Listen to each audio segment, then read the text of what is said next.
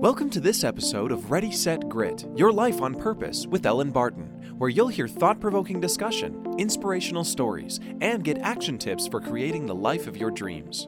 Hello, and welcome to Ready, Set, Grit Your Life on Purpose, a weekly podcast in which we talk about the secrets behind living the life you've always dreamed of. I'm Elin Barton, and today my guest is author and former hedge fund manager, Joel Salomon. Joel, thank you for being with us today. Elin, thanks so much for having me. I really do appreciate it. Yeah, this is going to be fun. And I have to say that it's not every day that I have somebody on the show who, like you, has walked away from a, a lucrative career to become an author who wants to help people um, but th- that's, I guess, why your story is so fascinating. So um, I'd like to start by asking you about your book. Um, what is it, and why did you decide to write it?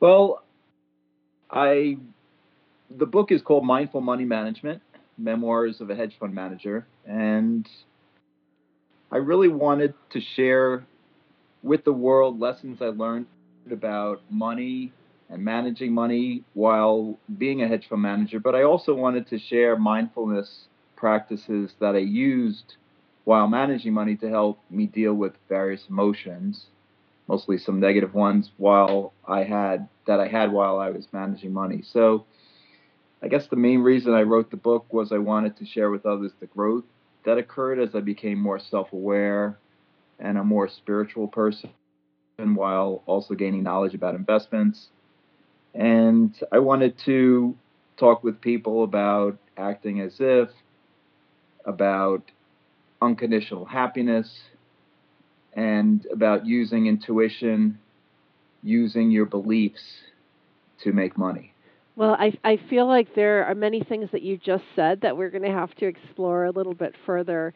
But I guess it would probably make the most sense to step back in time to before you wrote the book and before you shut down the hedge fund, and maybe before you started to embrace um, some of this mindset work or spiritual beliefs. You said that um, your divorce, you, you know, years ago you, you got divorced, and you said that that was kind of a wake up call because you weren't living your life perhaps in the way that you um, in, in, perhaps the most optimal way. Correct. I mean, you know, I think a lot of times when there's a traumatic change, people can go one or two ways. They can give up or they can try to become better person and i went the latter route and, and realized that i can change for the better and i think and I, I say this in my book my former wife was my greatest teacher. I've learned so much from her, both during and after the marriage, that I've become a much better person because of it. And so it led me on a journey. In fact, my former mother in law gave us a book called The Secret, which we started reading before we got divorced.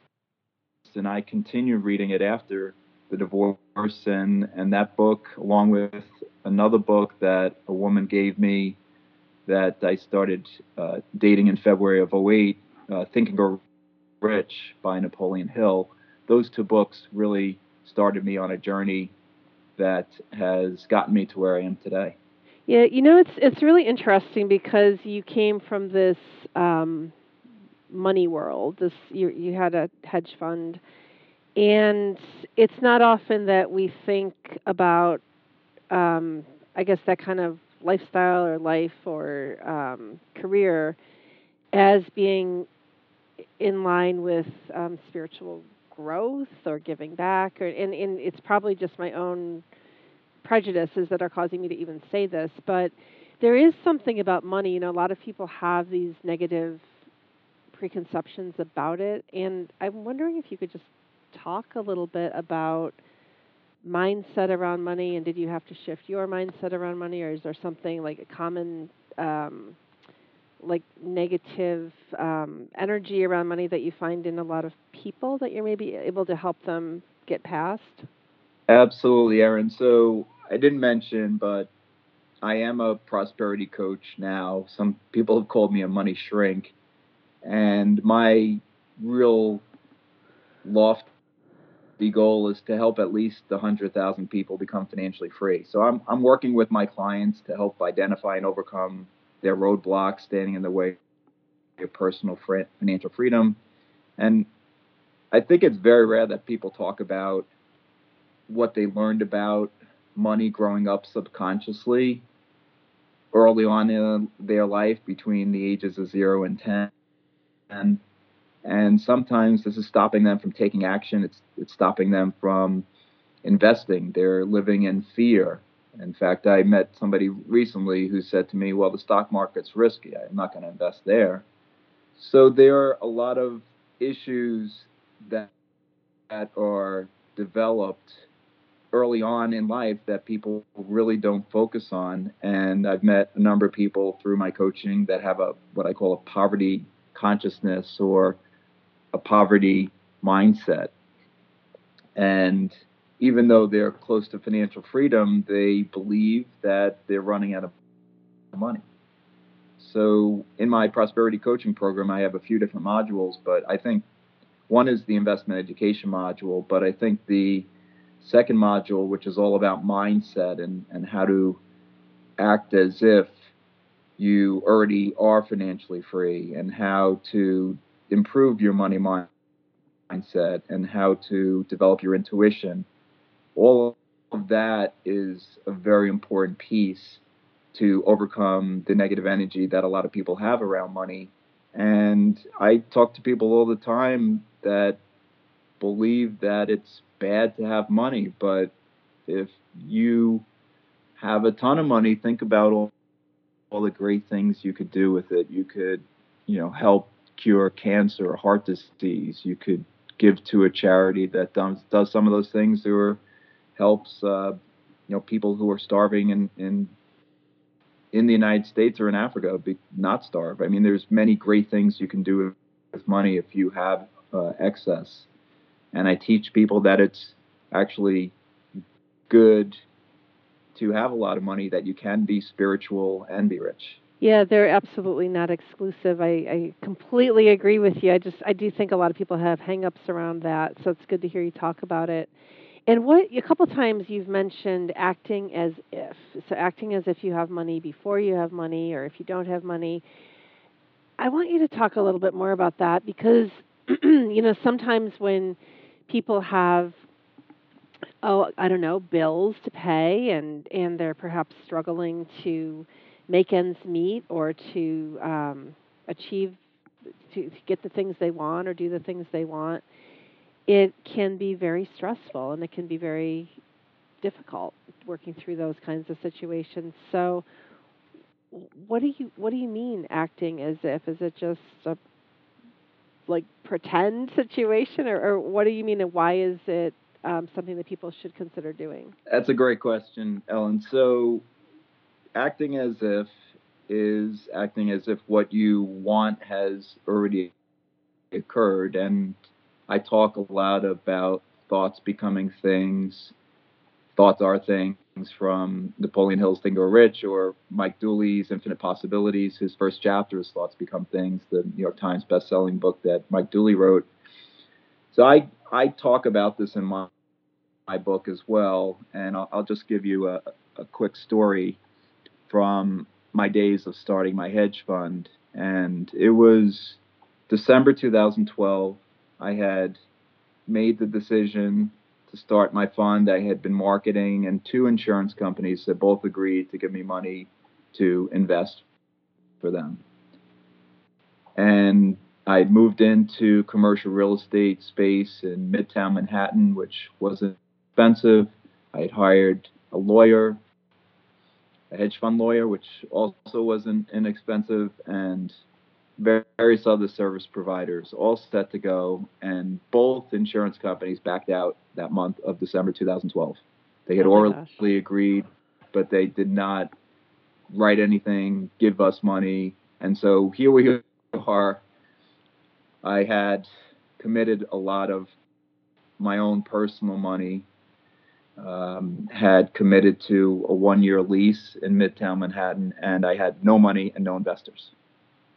So I could have given up, but I acted as if we already had the money. How did I do that? I hired an analyst, and we, every morning in January of 2013, acted as if we already had the money. We talked about the stocks that we had already invested in. We had talked. We talked about the stocks that we expected to go down, shorting. We expected. We talked about the stocks that we expected to go up. We went to conferences. We met with companies. I even calculated the amount of money, quote unquote, that we had made as if we had already been invested. And of course, I was also going out meeting with potential investors, but I was spending a lot of time acting as if we already had the money day in and day out. And within two months, we had another, oral commitment. And I decided to go even more crazy by interviewing a chief financial officer. And we actually hired her again without actually having the money. And we did additional other things of acting as if, and we got the money in June of 2013. But I truly believe that without having that mindset of acting as if you already have what you want, you really get what you want. That's an incredible story, and I, I, I just have so many questions. You know, I, I can imagine people saying, "Well, that's crazy. You took so much risk, or whatever." So I want to ask you about that. Like, when is it is it is it ever not appropriate to do that, or do you ever caution people to you know do that with limitations?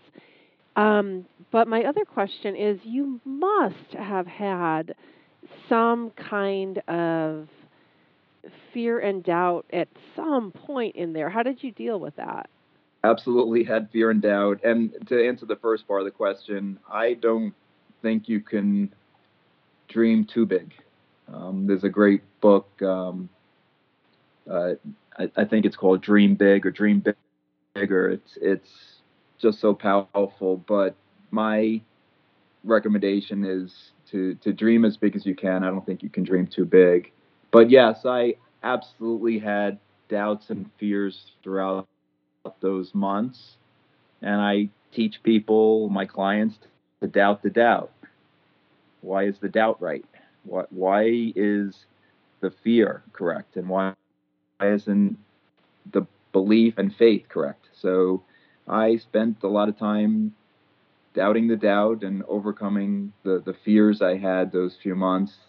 And I, I had an inner gut feel intuition because truthfully it it had been a long term dream dream of mine to start a hedge fund. If you had asked me probably 20 years earlier, back in 1993, I would have told you my dream job is to be managing other people's money, whether it be in a mutual fund or a hedge fund form, but managing other people's money was my dream job. So I had this intuition or gut feel or sixth sense that this was right and somehow it was going to work out. And that's something I guess you can be taught and I teach people how to use their intuition over time, but it's it takes time. You have to develop it and, and that's one of the things that, that's in the second module about how to how to use and develop your intuition just like any other muscle, just like you're exercising your bicep when you're doing curls in the gym, you can exercise your intuition. So yes, I had doubt, yes, I had fears, but doubt the doubt and you can you can achieve your dreams. I actually have a story in the in the book as well about doubting the doubt. Uh, when I when I was an actuary and wanted to become a hedge fund manager, and lots of people doubted that I could ever go from being an actuary at an insurance company, which was actually touted as the best job in the United States at the time, to you know becoming a, a money manager. And people were doubting me, friends, family, and so on. But I really was very confident that that was a dream that I was going to achieve. And I, even before becoming much more spiritual over the last 10 years, back back in the 90s, I doubted the doubt back then. And and it took a lot longer. It, it probably took me 15 years to get, get to be a hedge fund manager at Citigroup, but uh, I continued to have a path to that dream and, and worked hard to get there over time. So then why so you you built this hedge fund, you you had this big dream and um you know did did that whole thing you're acting as if you made it happen. It it you realized, you know, what you were imagining all that this time and you were successful. So why shut it down? Why why did you shut down the fund? That's a great question, Elin. So it was December 2015. My hedge fund had been doing okay. We were up 10% in just six months. In 13, we were up another percent in 14, similar to the overall market in 2014. And we weren't really taking much of the market risk. We were pretty well hedged. But there was a big but. We had not raised a ton of money, and we did need to raise more money in 2016 to become significantly profitable. And I was thinking about this in November and December of 15, and I received an email promoting a course that seemed to be right in alignment with what I needed. It was all about getting your business to the next level and how to better market your business and how to inspire your customers and how to inspire your employees and get new investors. It sounded exactly what I needed. So I, I went down to this course in Florida in late December 2015. And two things happened at, at that course. The first was that we were all given an exercise called obstacles or illusions. And there were about 200 people in this course. We were all given a wooden board. It was about two inches thick. And we were told we were going to break this board with our bare hands. And we had to fill out these permission slips. The the man who was leading the course went through 45 minutes explaining all the potential risks. And we practiced and practiced. And so on one side, we wrote our biggest obstacle, and the other side, we wrote our goal. And I wrote my biggest obstacle was raising enough money for my hedge fund to be wildly profitable. And then I wrote on the other side my goal, which was making everyone in this room financially free. And I then broke the board, like pretty much everybody else in the room. So that was one thing that happened. And then the second thing that happened at that course was we had a guest speaker on the second day who was teaching us about stocks and stock options. And I found not only when this speaker was speaking, but when other people talk about stock options, they talk about how you can make a lot of money in options and there's very little risk or nothing at all. They say statements like options have unlimited upside and you can trade them from anywhere and it's very little time and little startup costs and rich people have made tons of money in options and I I felt really sick to my stomach because while many of those statements are true, it's also true that options are not riskless. You can lose money. You can lose your whole investment. So I, I really felt sick to my stomach while this guy was speaking, and I realized, first of all, that he was being, at the very least, disingenuous and at the worst, potentially misleading and lying to these people. And most of them didn't have a lot of money and were looking for what I would say is a get rich quick kind of scheme. And this way this guy was talking fit that fit that mold. So I went home that night and that board, or at least half the board, was staring back at me.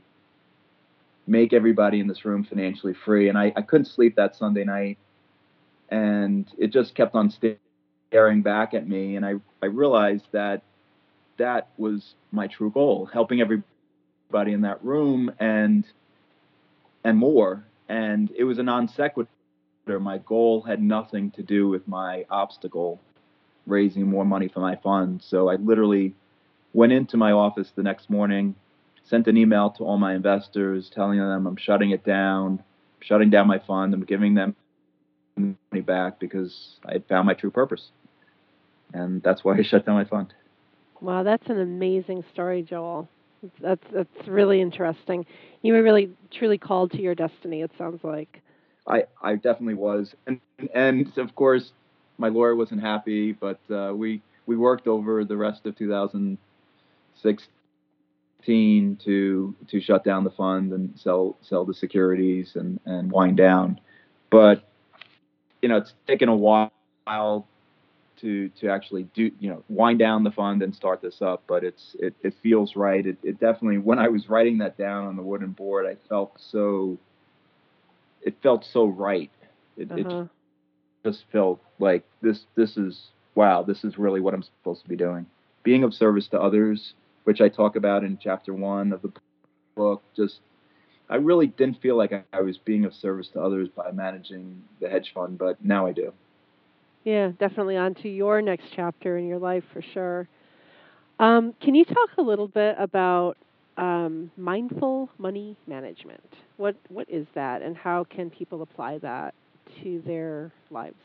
Another great question. So, mindful money management is being present. It's being aware of what's going on in your investments. They could be stocks, they could be bonds, they could be real estate, it could be any investment, currencies or commodities, but being aware of what's going on and being aware of what's going on in the overall marketplace for your investment. So it's and it's making decisions that you have faith in, that you have strong belief in. I, I go through a lot of this with my clients, talk, talking about beliefs and investments.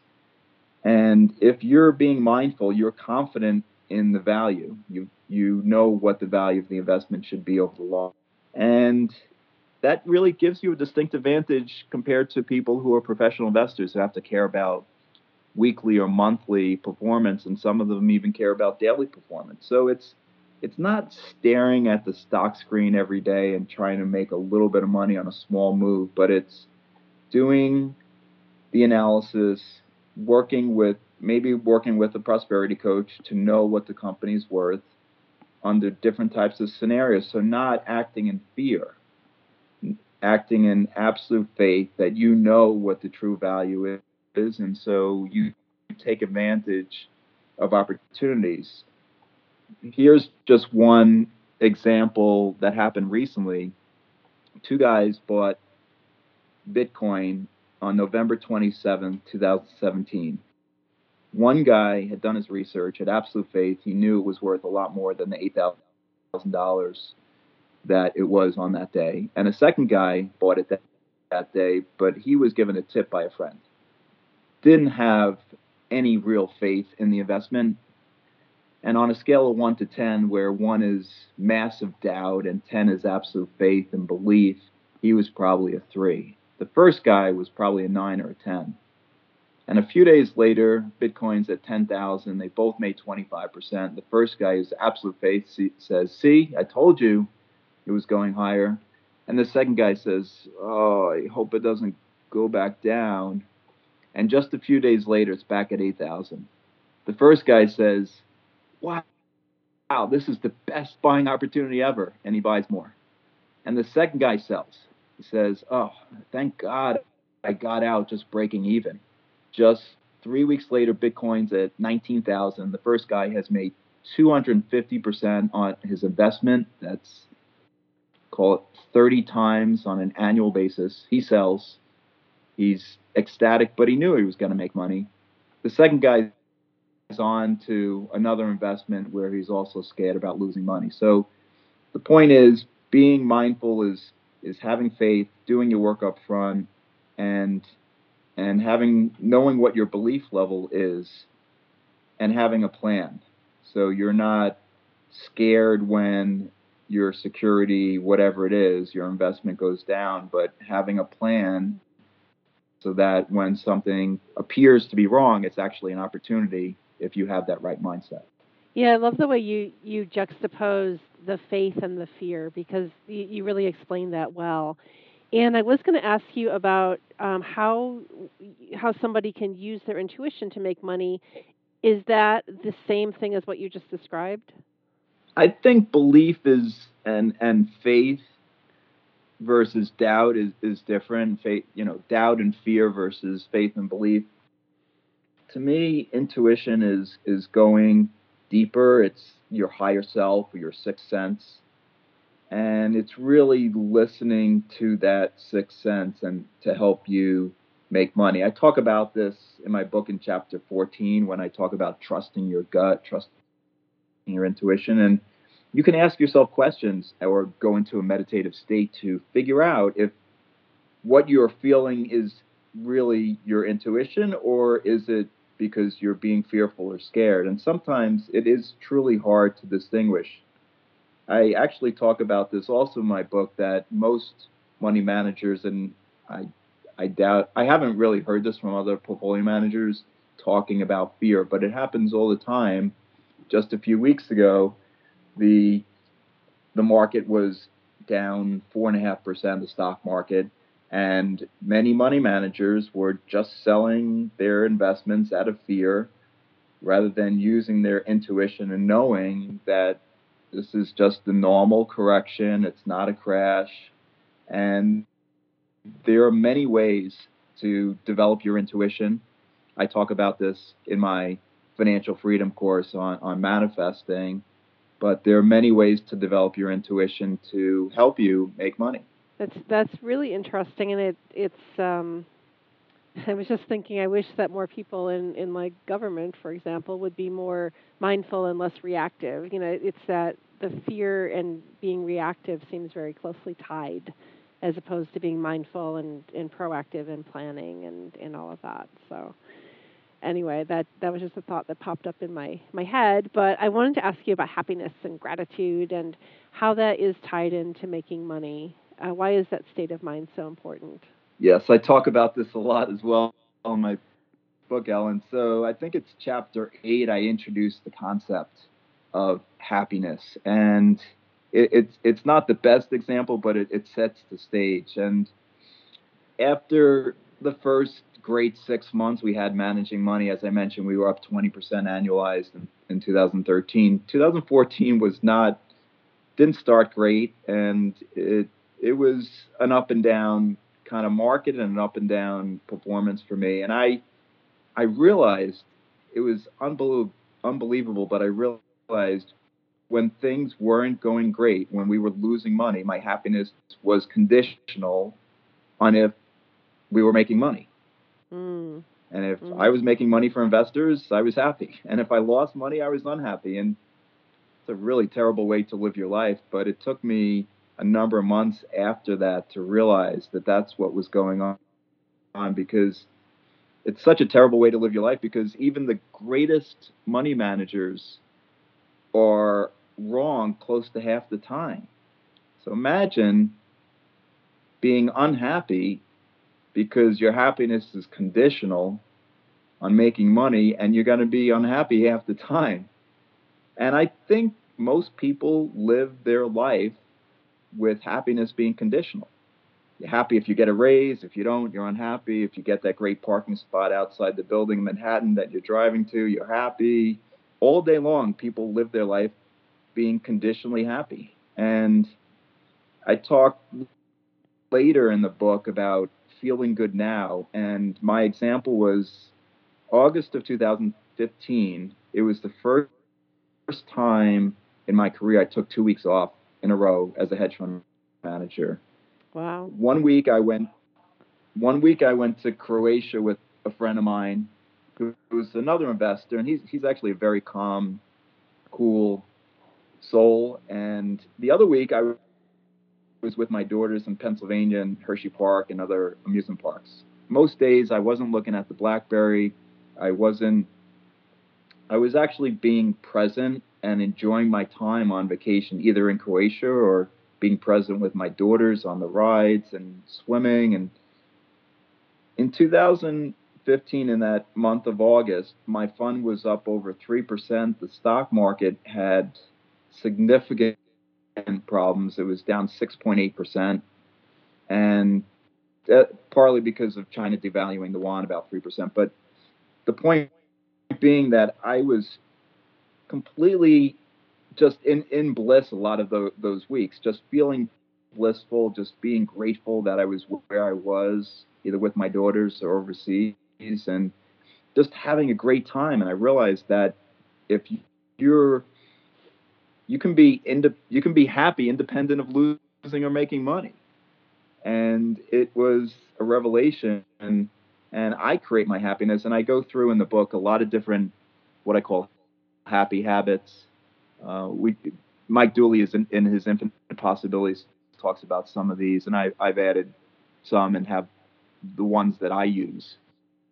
But there are many things you can do to be happy, unconditional with physical reality, that that will create your own happiness. And it's different for different people. It can be just, you know, giving hugs or going for a walk in the sun, exercising, but figure out what your happy habits are and do them to create unconditional happiness. Happiness is a choice. You know, I think people don't realize that. And what you said about, you know, people are going to be happy if they have any number of things happen or if they hit a certain number of their bank account or the scale on the bathroom scale or you know, it it is so common. And I think you bring up such a good point. It's interesting hearing it tied to wealth, but certainly something to be mindful of. Absolutely. So, happiness and gratitude, which to me go hand in hand. I talk about gratitude. I have a whole chapter on gratitude in chapter seven. And the law of attraction says that whatever you put out, you get. So the more you're grateful for, the more things come into your life to be grateful about. And so I started writing down in 2012. I have a gratitude journal, and I started writing down every morning when I woke up what I'm grateful for, and every night when I go to sleep, I write down what I'm grateful for. And it doesn't have to be profound. You could just write down, you know, I, I, I didn't really talk about my daughters, but uh, my daughters, Lauren and Morgan, are now 14 and 12 as of a couple of weeks ago. I just write down, I'm grateful for Lauren and Morgan almost, you know, pretty much every day. I write down, I'm grateful for them. It doesn't, you know, you can be grateful for the, for getting up in the morning or the sun shining or the, or it's snowing. I mean, you can, you can be grateful for little things and I've just found that it really does make more things come into my life to be grateful for. I just heard Oprah talking about this, and she said, if all else fails, just come down to breath and be grateful that you can breathe. And and right. we have clean air. You know, it's it's such a simple thing, but um, you know, it's it's one of those things that you don't really think about unless you can't. so. um, right. If you can be if you can stay grateful all day every day i guess abraham hicks says that the feeling is actually grateful feeling is equivalent to the energy and vibration of amazing feelings of love and gratitude love and appreciation so if you stay grateful all day every day it's like you're expressing the feeling of love all, all day every day which is incredibly powerful and which is what you then attract to you you you've given us so many wonderful tips. And I just wonder if is there something else that um, specifically that you might offer up for someone getting started out in their career. You know, think back to your 20-year-old self or to the the kids that are coming out of college now. Um, I really like speaking to this age group, and um, I'm always curious what um, what people would say to them because you know now that we're older, we have a little bit of knowledge or wisdom um, maybe can help help somebody have a smoother path. Does anything come to mind? I think my biggest tip would be to doubt the doubt. I mean, we have fears and doubts all day, every day, maybe more when you're younger than older, but to doubt the doubt. Why is the doubt right? You can, there's going to be a lot of people probably that are doubting you Maybe sometimes they're your closest friends and family, but why is the doubt right? You can, if you think big, you can overcome that doubt and achieve your dreams. Yeah, so dream bigger. I think that's the one of the core messages of this interview. Yes. So absolutely. Well, Joel, we're about out of time. Um, I just wanted to thank you so much for sharing with us and ask what is the best way for people to reach out to you or to get in touch with you? So my website is Salaurmor, S A L A U R M O R dot com, and they can reach me there. The, the book is available on the website. Book is also available on Amazon.com. Again, it's Mindful Money Management Memoirs of a Hedge Fund Manager. And they can reach me there. They can reach me at joel at salaurmor.com as well. That's J O E L at S A L A U R M O R.com. Joel, thank you for being on the show today. It was a pleasure speaking with you. Thank you all for listening to today's show. My guest was Joel Salomon, He is the author of the best selling book, Mindful Money Management Memoirs of a Hedge Fund Manager. You can find links to Joel's book and to his web and social media pages on our website, readysetgrit.com. Thanks again, and join us again next Friday when we have another fabulous guest on and talk about turning your daydreams into a phenomenal success. Thanks for tuning in to Ready Set Grit Your Life on Purpose with Elin Barton. Look us up online at ReadySetGrit.com, where you'll find daily inspiration, links to our social media, and where you can access our ebooks and online classes. Ready Set Grit Inspired Actions, Real Results.